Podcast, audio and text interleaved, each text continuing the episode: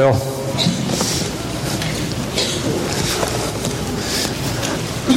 if you are here this morning as a father and you did not receive one of these pens, would you mind raising your hands? Just keep them raised high. Some of our young people, at least I was told, are going to bring you one.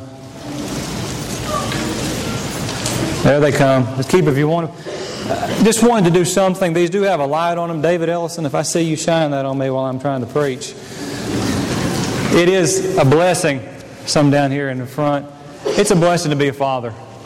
I mean, I don't, I got a new DVD and I told you about my giant oatmeal cream pie, but I was sitting here this morning and sitting here in worship and I could hear my daughter singing. I could hear my son singing. I can't think of anything better than to be able to come and just worship with my family and be with my family. Still some down in front, guys. I saw that light. But it, it, it is truly just a great, great blessing. And, and I, for one, am thankful for my family. But I'm thankful that my family can be a part of this family. We are so blessed. We're so blessed to be a part of this church. One of the things that we're seeing in evidence is our vacation Bible school this week. Uh, it's going to be a great week. It's wonderful to see uh, Dee and Keegan and Lola and Greg and Sheila back from Africa today. And uh, we decorated the auditorium in your honor as you returned from Africa. Uh, we, did, we wanted you to know that you, weren't, that you were missed. Steve will be home in just a few weeks. Um, I believe that uh, Adam and Jonathan are on their way back from Haiti as we speak. This congregation is doing so much, and we are blessed to be a part of this, of this body. Uh, before we get into the lesson, though, I do have a prayer request. Uh, several of you may know uh, the family of Garrett Bain. Uh, Garrett was one of a student at the local high school, and he is uh, related to Jamie Andrews. And Jamie worships with us, sits right back over there. But Jamie says that Garrett was more like a brother to him. Uh, Garrett passed away just this last evening, 17 years old, from a four wheeler accident. Carol and LaWanda Bain are his parents, and you may know them. But I also sat there thinking about what it'd be like today if I'd lost my son today. And uh, they just asked that we would pray for them. And so, if you wouldn't mind, let, us just bow our heads for just a moment. Dear God, Lord, we thank you so much for being our God. We thank you for the care and the compassion that you have in our lives. Lord, we, we know that, that you know this family. And we know that, that you know the pain that, that they are feeling. You know the, the anxiety that must be going through their, their minds and the questions and the, the frustration and just the heartache. Lord, we just ask that you would, we ask you would comfort them. We ask that you would comfort them with a comfort that only you can bring into our lives. We ask that you would strengthen them as only you can strengthen them. And Lord, help us, help this family, help this community to reach out to those who have suffered great losses so that they may know that they are not alone and that they are loved. Be with them, give them the things that they need. In Christ's name we pray. Amen. Switch gears just a moment. Our VBS kickoff. We're going to do something awesome this year. I think it's going to be awesome. Uh, we're going to we're going to this evening we're going to be having a big kickoff service at the new park here in town. So at six o'clock. Come out. There's going to be hot dogs. There's going to be registration tables that are going to be set up. Uh, so many of you have already helped with that. Parking is going to be an issue, so you can meet at the old church building. George is going to run a shuttle from there to the park. Please bring a lawn chair. We can set lawn chairs in the grass, and it'll be just like at Horse Creek, except with a with a PA system. I hope some of our young people are going to be leading us in our worship. We'll be starting at six o'clock, so just come and be a part of that. It's going to be a great night. I know Dustin's put a lot of work into that, and uh, Rosalind is ready to register about a thousand young people, right? She's a bunch of young people. She says maybe not. We'd have a problem with a thousand, but but but a bunch of young people. And we take a thousand. Yes, we would. Uh, but come tonight. There will be a service here at the building if you don't want to go out there. Um, but uh, hopefully, everyone's going to meet out there and we'll just be together as a family and we'll have worship beginning at 6. There should be basically from 6 until 7 our worship uh, registration then there'll be some activities for the kids after that. Have you ever found yourself in the middle of a job that was a little more than you knew you were signing up for? You ever have that happen? Probably happens a lot, doesn't it? I, I think back into my mind uh, to a good friend of mine. His name is, is R.W. McAllister, and when I was in my early 20s, he called me up. He called me up one day, and he was doing a little bit of renovation on his house, and he said, "Hey, hey, hey, can you come over this evening for maybe just like an hour or two? Because I, I got a couple pieces of drywall, and I need some help putting them up." I said, well, you know, it's no big deal. You know, I can, I can sh- share an hour or so and I can hang some drywall. And, and, and every time I see him for the last decade, when, when we talk about this, I got there at about 3 o'clock telling Shelley I'll be home for dinner. I got home at 2 in the morning. Okay? He had an entire re- remodeling project with a drywall and didn't, nobody knew what they were doing. And it was, a, it, was, it was way more than I thought I was getting into. And so every time he asked me to do something now, I asked him, I said, Are you going to be dry, hanging drywall? Because if it is, I don't want to do that. That happens a lot in life. Doesn't it? Well, we think we know, but we don't really know. We think we understand what it is that we're signing up for. But sometimes when we get into it, we, we don't really know. And so, in, in our text this morning, and you can open your Bibles to Luke 14 and we can read along in some of this, Jesus is, is going to try his best to prepare his disciples. And he's going to try his best for our benefit to help us think about this. I like the way that, that, that, the text begins in verse 25. It says, There was a great multitude. The great multitude were going along with him, and, and he turned and he said to them, we're going along, and there are, there are people, the crowds are coming, and um, so many are coming, and this is, this is really before people have started to turn away from Jesus, and, and everyone is following him, following him along. And you can, you can almost picture this in your mind as the wheels are turning in Jesus' mind. He says, I, I, need, I need to say something to them. They, they think they know, but they don't really know. They think they understand, but they don't, they don't really understand. They think that they want to be my disciple, but they don't really understand what it is that, that they're signing up for. Fathers on Father's Day, do, do you ever have those thoughts? Do, do, you ever have those thoughts about your sons? That there's something, there's something I need to talk to him about. There's something I, I need to say to them. There's something that I need to prepare them for. And, and I don't know that I have the words to, to prepare it. I don't know that I can even exactly describe it, but, but, but I'm going to give it a shot. I'm going, to, I'm going to try, I'm going to try to convey to my children this, this, this idea that they need to know, even though there's a, there's a reality that they can't really know before your son gets married, before your daughter has a child, before they go off to start their first job, their first real job? Aren't there some things that your children need to know? Aren't there some lessons that, that, that you've learned and, and you want to convey them to them, but, but you really don't have the words, but you've got to try? You've got to, to, to, to, put that out there. I remember a conversation that I had with my dad, and I remember him telling me about, about, about my first job. He said, Son, you need to know that they will work you as hard as you will let them. I didn't know what that meant. About six months later, I knew exactly what he meant. And I reflected back upon those words.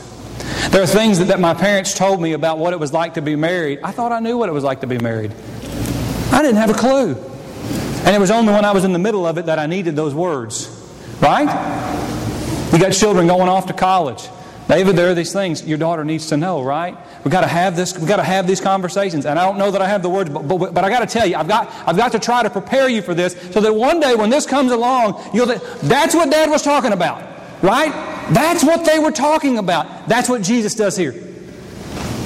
The crowds are, are following him around, and all of a sudden he just stops and, and, and he turns and, and he says to them, these, I mean, incredibly difficult passage.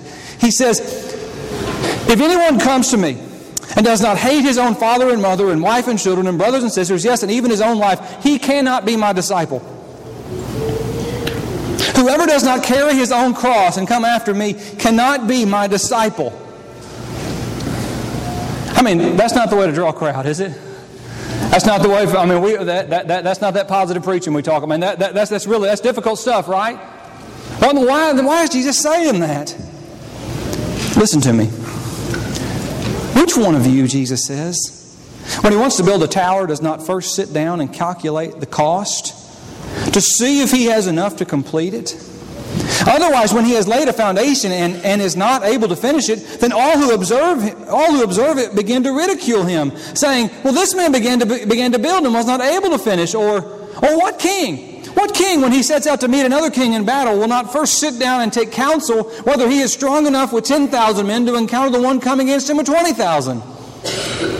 Or else, while the other is still afar away, he sends a delegation and asks terms of peace. So, therefore, no one of you can be my disciple who does not give up all his own possessions. Therefore, salt is good, but if even salt has become tasteless, with what will it become seasoned? It is useless either for the soil or for the manure pile. It is thrown out. He who has ears, let him hear. So that, that's what Jesus says. Uh, can, can, I, can I be. Jesus is not trying to run people off. That's not what he's doing. He's not trying to hurt people. He's not trying to be mean or cruel or insensitive. He's trying to prepare them He's trying to get them to see this is something you need to know. This is something you need to understand because if you don't understand these things, there's going to come a day, there's going to come a time, there's going to come a season when your faith and your relationship with me is going to be pressed and pushed and pressured in a way that it never has been before. That's when I want you to think about what I just said. That's when I want these words to come back into your head. This is what he was talking about. Count the cost. Count the cost. Don't, don't define your relationship with Jesus Christ when you are in the midst of the storm. Define it today to prepare yourself for the storm. Count the cost. Who am I? Why do I serve the Lord? Can I tell you that one of my very first sermons, my grandmother found the VHS tape here of this a couple years ago. One of my very first sermons that I ever preached in the Morley Church of Christ, probably to a whole bunch of widow women. I don't even remember a man being in that place. But one of my very first sermons that I ever preached, I preached on this text Count the cost of being a disciple. 19, 20 years old. If I ever get a chance to go back there, I'm just going to say thank you for listening to me. I didn't know. I didn't know. I couldn't know. I thought I knew. I thought I knew what it meant to count the cost. I thought I knew the cost of being a disciple of Christ. I didn't know. There was no way I could know. 20 years old, friends, I'd never sat there.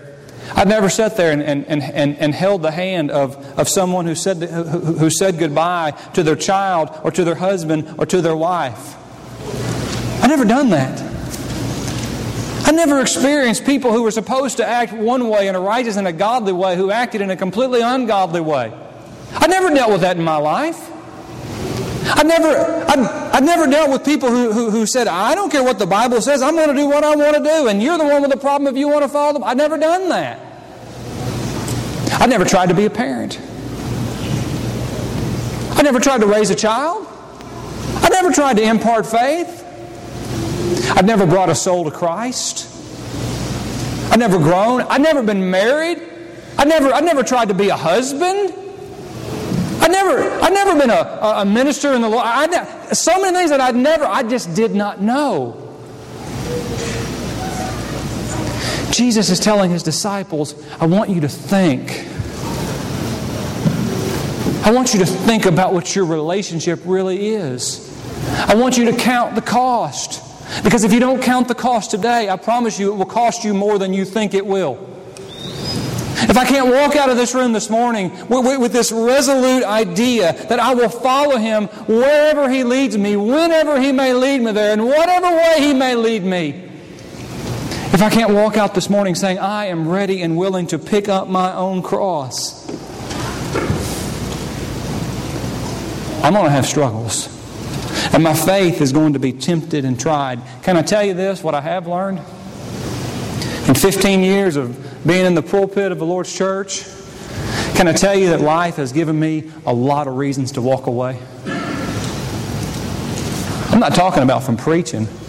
I'm talking about from my faith. Can I tell you that life has given me a lot of reasons to walk away from my faith? Can I also tell you that Jesus Christ has given me more reasons to stay? Can I tell you that my own brethren at times have given me, have given me reasons to walk away from my faith? Can I tell you that Jesus Christ has given me more reasons to stay? That's what he's talking about. Count the cost. Prepare yourself. There will not be streamers across the auditorium every time we come together. It's not all like that. I love the streamers. Great. Too tall to stand up there, I think. But it's not all like that. We know that. We live that. We learn that. Hold fast. Hold fast. Friends, we need, we need to learn to be a people of joy. It's not just about hanging drywall. Because we're going to come to a point and we said, this, this is not what I was, thought I was signing up for. When I'm eight hours into the project that I thought was going to take two hours, it happens spiritually, doesn't, doesn't it? But I'm here to serve. I'm here to be the sacrifice. When people start grumbling and complaining and oh, no, no, and we think about the words that Jesus used in Philippians 2 do all things without grumbling or complaining. Why? To prove yourself blameless and innocent children of God, above reproach, so that other people aren't. The same thing Jesus says. So that when people look at us, they don't think, well, I, I thought you had Christ. I do have Christ. I want the world to see that. But that starts here. That starts on the front end.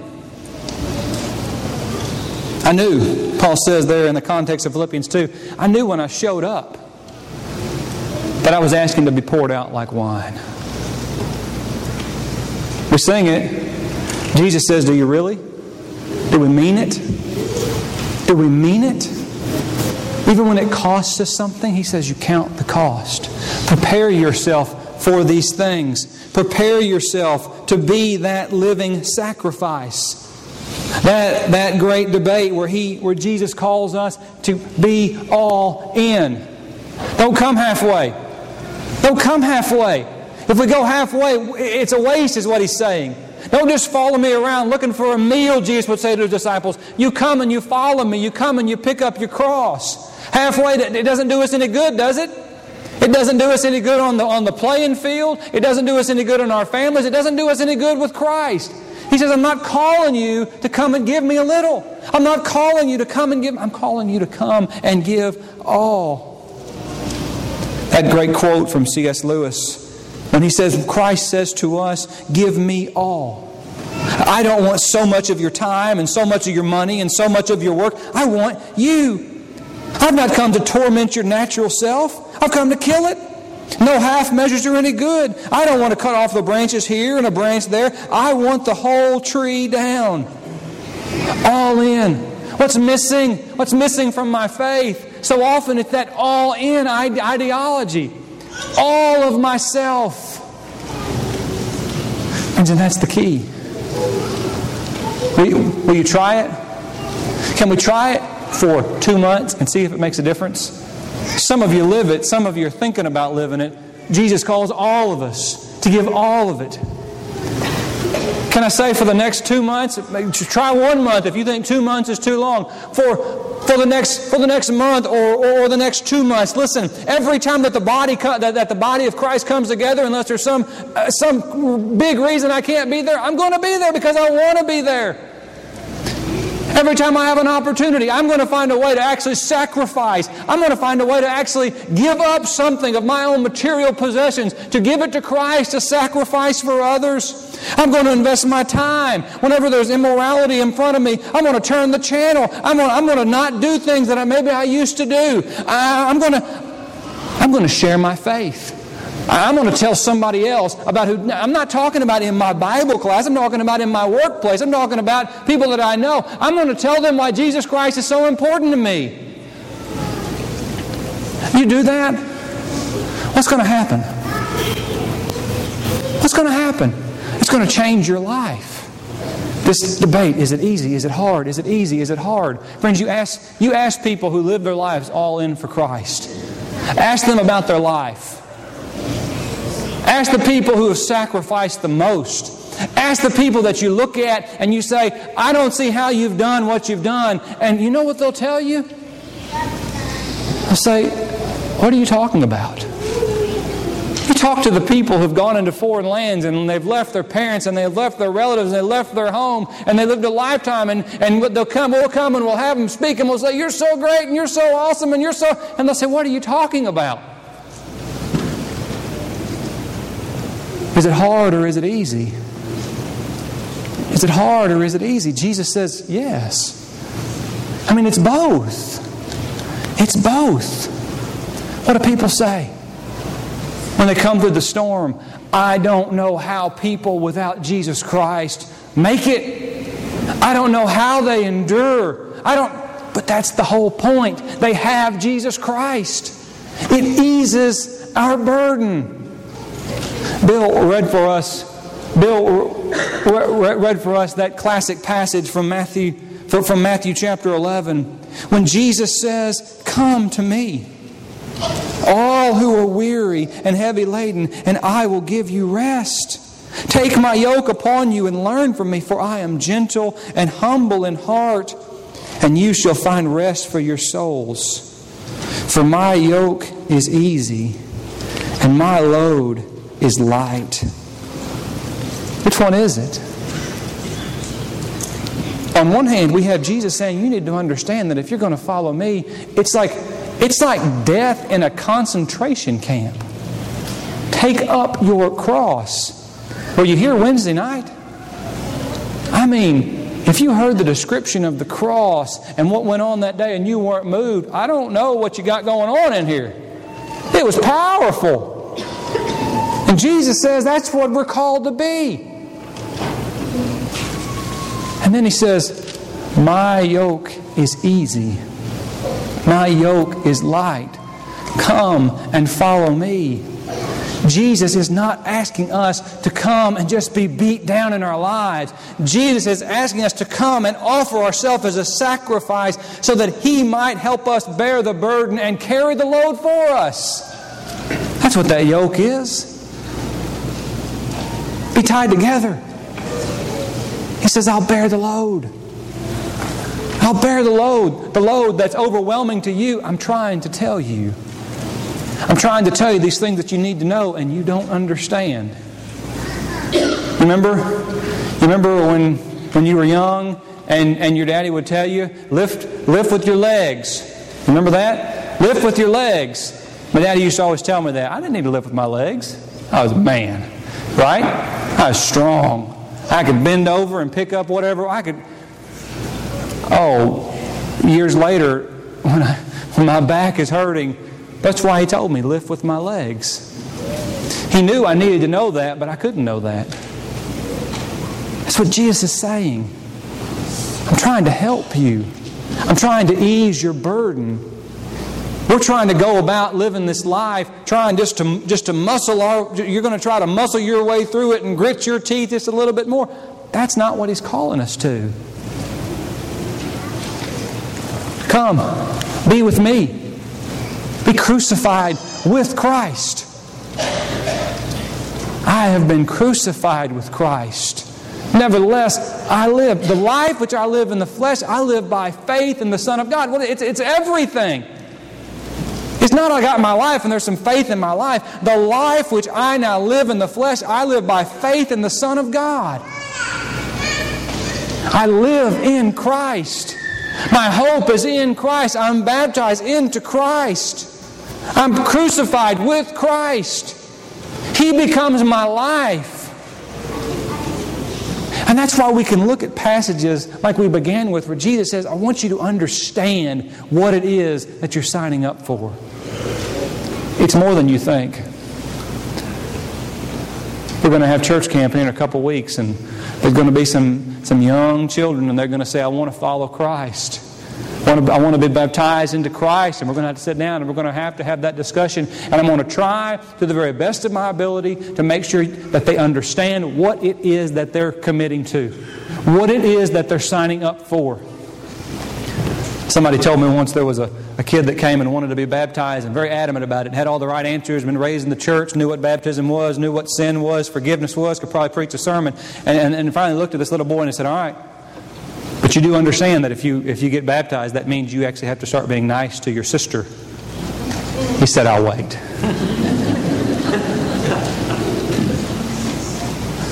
it's a cute story, but it's real. It changes everything. It's a burden. It's a burden that can only be borne by Christ Jesus. You can't bear it. You can reject it, you can't bear it. You can try to, to lift it up under your own strength and under your own mettle. You aren't strong enough. So Jesus says, Come and follow me. You come and you follow me and you attach yourself to me and you'll cross. You'll make it because I'll carry you. That's the invitation to be crucified with Christ. Is it hard? Yep. Is it easy? Yep. It's the invitation that will change your life. It will change your family. It will change your eternity.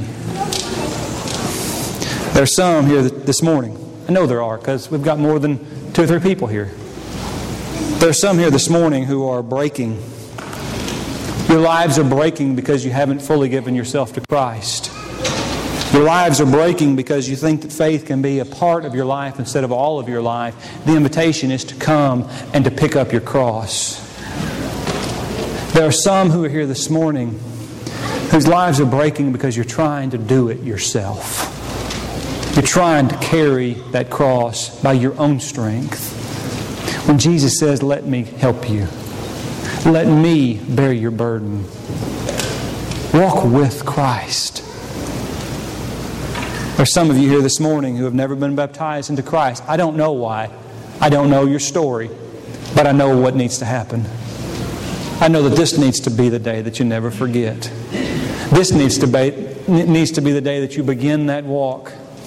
This needs to be the day that you look back on years, years in the future and say, oh, that's what he was talking about. Your father and your brother and your Savior says, I love you. I love you like a father loves a child. Embrace me. Do it this morning as we stand and sing.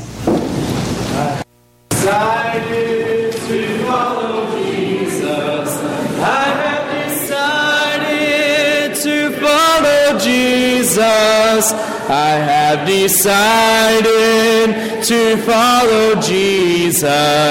No turning back, no turning back. The world behind me, the cross before me. The world behind me, the cross before me. The world behind me, the cross before me. No turning back, no turning back.